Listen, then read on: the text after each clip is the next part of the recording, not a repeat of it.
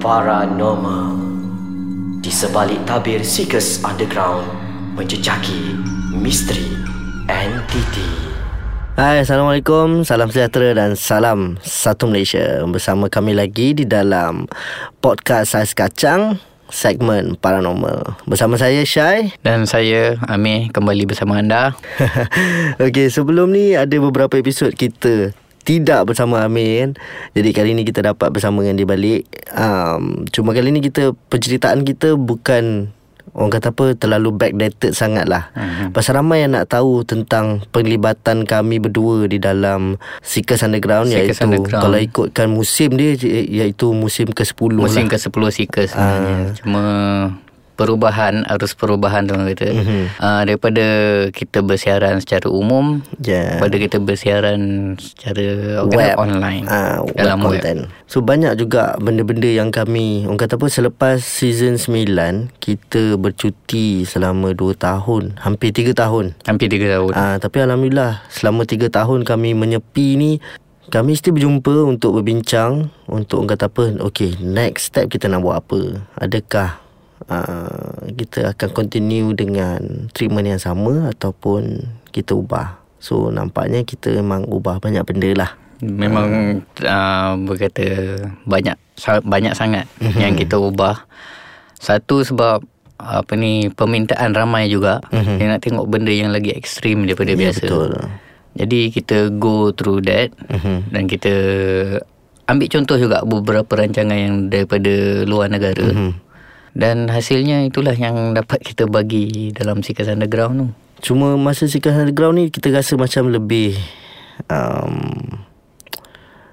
Nak kata teratur Sebelum ni pun teratur juga Cuma kali ni kita punya location tu macam Betul-betul Kita curate location tu Kita ada belah utara Kita ada central Lepas tu kita ada Belah timur. Belah timur And juga belah selatan So kita. Yes. cover Empat bahagian di Semenanjung ni And setiap negeri yang kami pergi tu Kami akan kolabo dengan beberapa pasukan Tim- paranormal tim paranormal. lain. Ah. And kita bertukar pendapat uh, Kita kata apa macam Kita bertukar pendapat. Maknanya setiap tim ni dia ada Speciality masing-masing. So kita akan ikut treatment diorang Dan juga dicampur dengan treatment seeker sendirilah Tapi uh, apa pun aku lebih suka rasanya treatment Seekers Underground. Mhm. sebab uh, penyiasatan kita, penyiasatan kita ni lebih terbuka. Ya betul. Uh, dan banyak benda yang kita tak boleh buat sebelum ni kita boleh buat. Betul. And uh, Tapi itulah Setiap benda yang kami buat ni Ada akibat-akibat dia. Ada.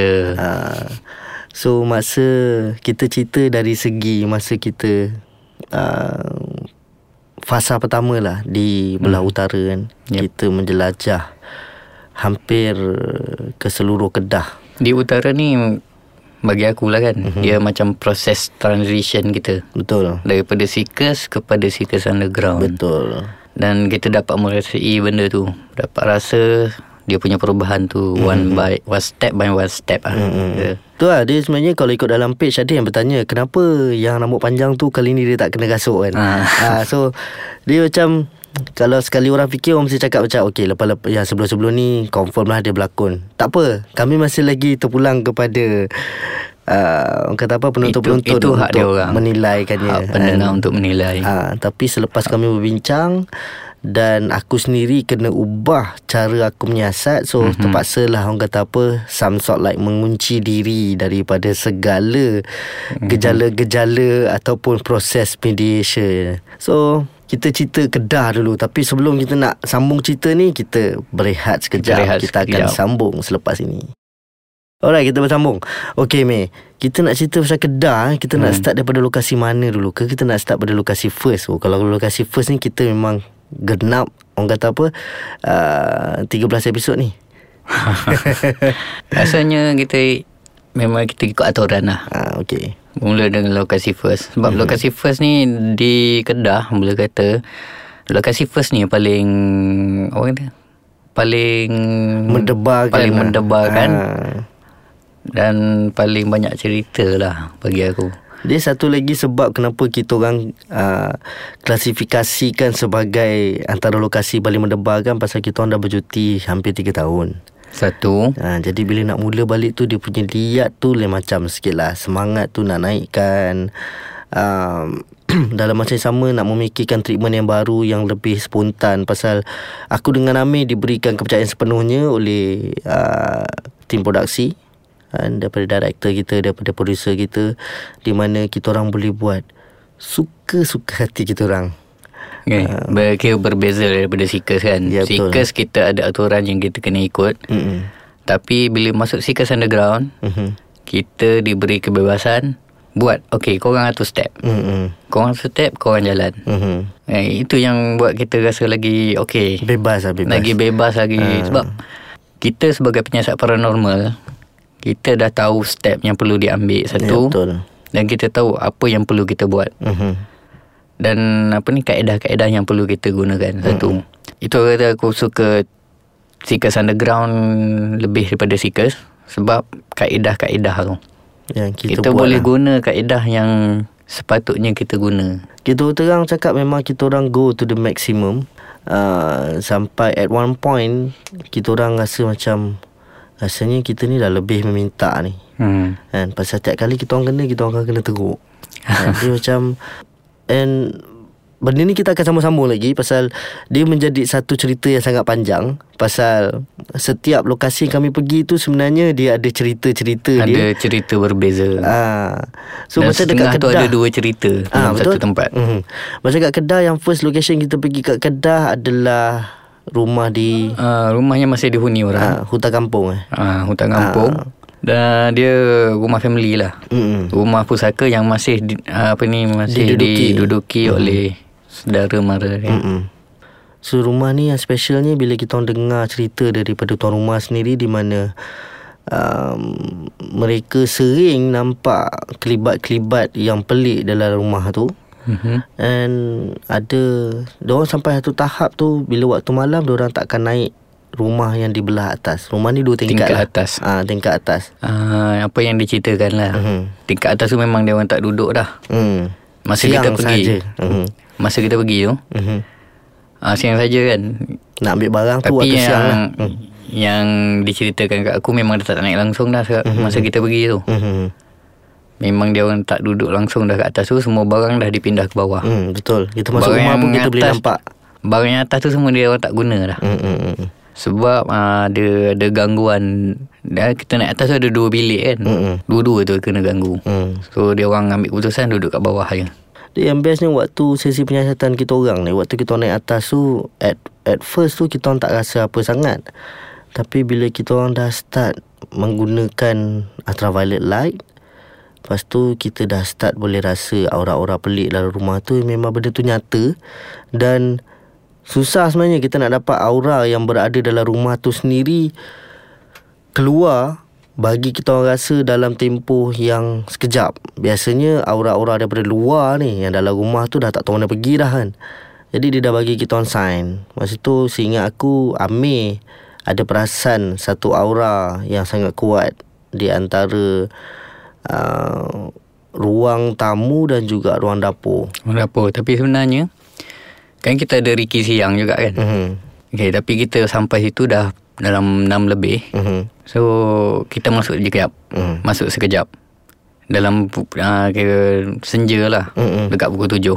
Actually aura tu rasa as soon as kau buka pintu masuk dia. Dah ada kan. Pintu rumah tu memang dah rasa. Mhm. So berjalan Pergi ke dapur Makin kuat Naik atas Memang Sangat kuat lah Orang kata. Yang yang membuatkan kita orang terperanjat ni adalah episod ni di mana kita orang memang dah biasa rasa benda-benda tu. Tapi kepada cameraman kita orang tu dia first time dia dapat rasa and benda tu sangat memeranjatkan. Waktu tu aku duduk kat tangga Amir semua masuk dekat bawah Tengah berbincang okay, Kita nak buat step apa lagi? And Cameraman ni betul-betul sebelah aku And dia orang paling hujung And tiba-tiba Kita orang berdua terdengar Ada benda jatuh Dekat ruangan atas tu. Benda yang dicampakkan lah. Ah, benda yang dicampakkan. Actually Kita berempat dalam tu. Mhm. Tak tipu lah Memang berempat lah. Seorang cameraman ikut aku Seorang cameraman ikut kau. Betul. Actually empat-empat ni dengar Benda Mhm. dicampak. And Actually lepas tu kita semua lari naik atas kan? Mhm. Cari apa? Lalu kita jumpa CD satu. Ha, yang memeranjatkan bila kita jumpa CD lagu. Saya tak ingat lah lagu apa tapi yang bestnya aku yang jumpa CD tu dekat tangga. ha. Tapi CD tu dah ada dekat ruangan tengah ruangan atas. Betul-betul kita- tengah Ah, semua macam terperanjat tu tu naik, tu pegang macam masing-masing bulu roma dah bulu roma dah bermang. Lepas tu rasa macam satu aura yang sangat kuat kat ruangan atas tu. And then kita orang turun bawah balik, tapi waktu nak turun tu Uh, cameraman kita ni daripada duduk pasal dia nak shoot gambar CD tu kan bila mm-hmm. dia bangun ada seutas rambut yang sangat panjang melekat dekat tangan dia tapi bukan melekat di tapak tangan tau rambut tu ada di celah cincin dia Masuk Masuk celah Ah, memang rapi je. So dia macam terus macam Syai ni apa ni? So aku macam, weh ini Tapi lain ni. Tapi aku tak boleh lupa muka dia memang. Ah, itulah. Muka dia memang pucat-pucat habis. Tak apalah, kita pendekkan pasal kita dah sampai orang kata apa hujung episod ni. Kita pendekkan cerita tu pasal kita nak habiskan episod 1 Mhm. mm-hmm. uh, Seekers ni. Uh, apa nama Seekers Underground. So bila kita orang turun bawah, kita orang buat dah buat conclusion apa semua and ada macam-macam benda yang kita orang dengar kat atas mm-hmm. tu, dengar bunyi orang berjalan, dengar bunyi barang jatuh tapi barang tu tak jumpa. Paling obvious orang berjalan lah. Ah orang berjalan tu lah Lepas tu bila kita orang tanya tuan rumah Yang perempuan je lah Dia kata rambut dia tak sepanjang tu And tak ada Aha. orang dalam rumah ni Yang berambut sepanjang tu Mem- So benda tu tu menjadi tanda tanya And uh, Alhamdulillah Aku rasa Amir dapat lukis satu Lukisan yang Dua actually. Dah dua lukisan yang yang yang memeranjatkan orang-orang rumah tu di mana Disahkan. disahkan Sama. itu adalah benda yang menghuni rumah tu. ha. Uh, jadi selesai sudah kita cerita kisah Seekers Underground episod 1 Kita akan berjumpa lagi di episod akan datang Di dalam podcast Ais Kacang segmen Paranormal, Paranormal.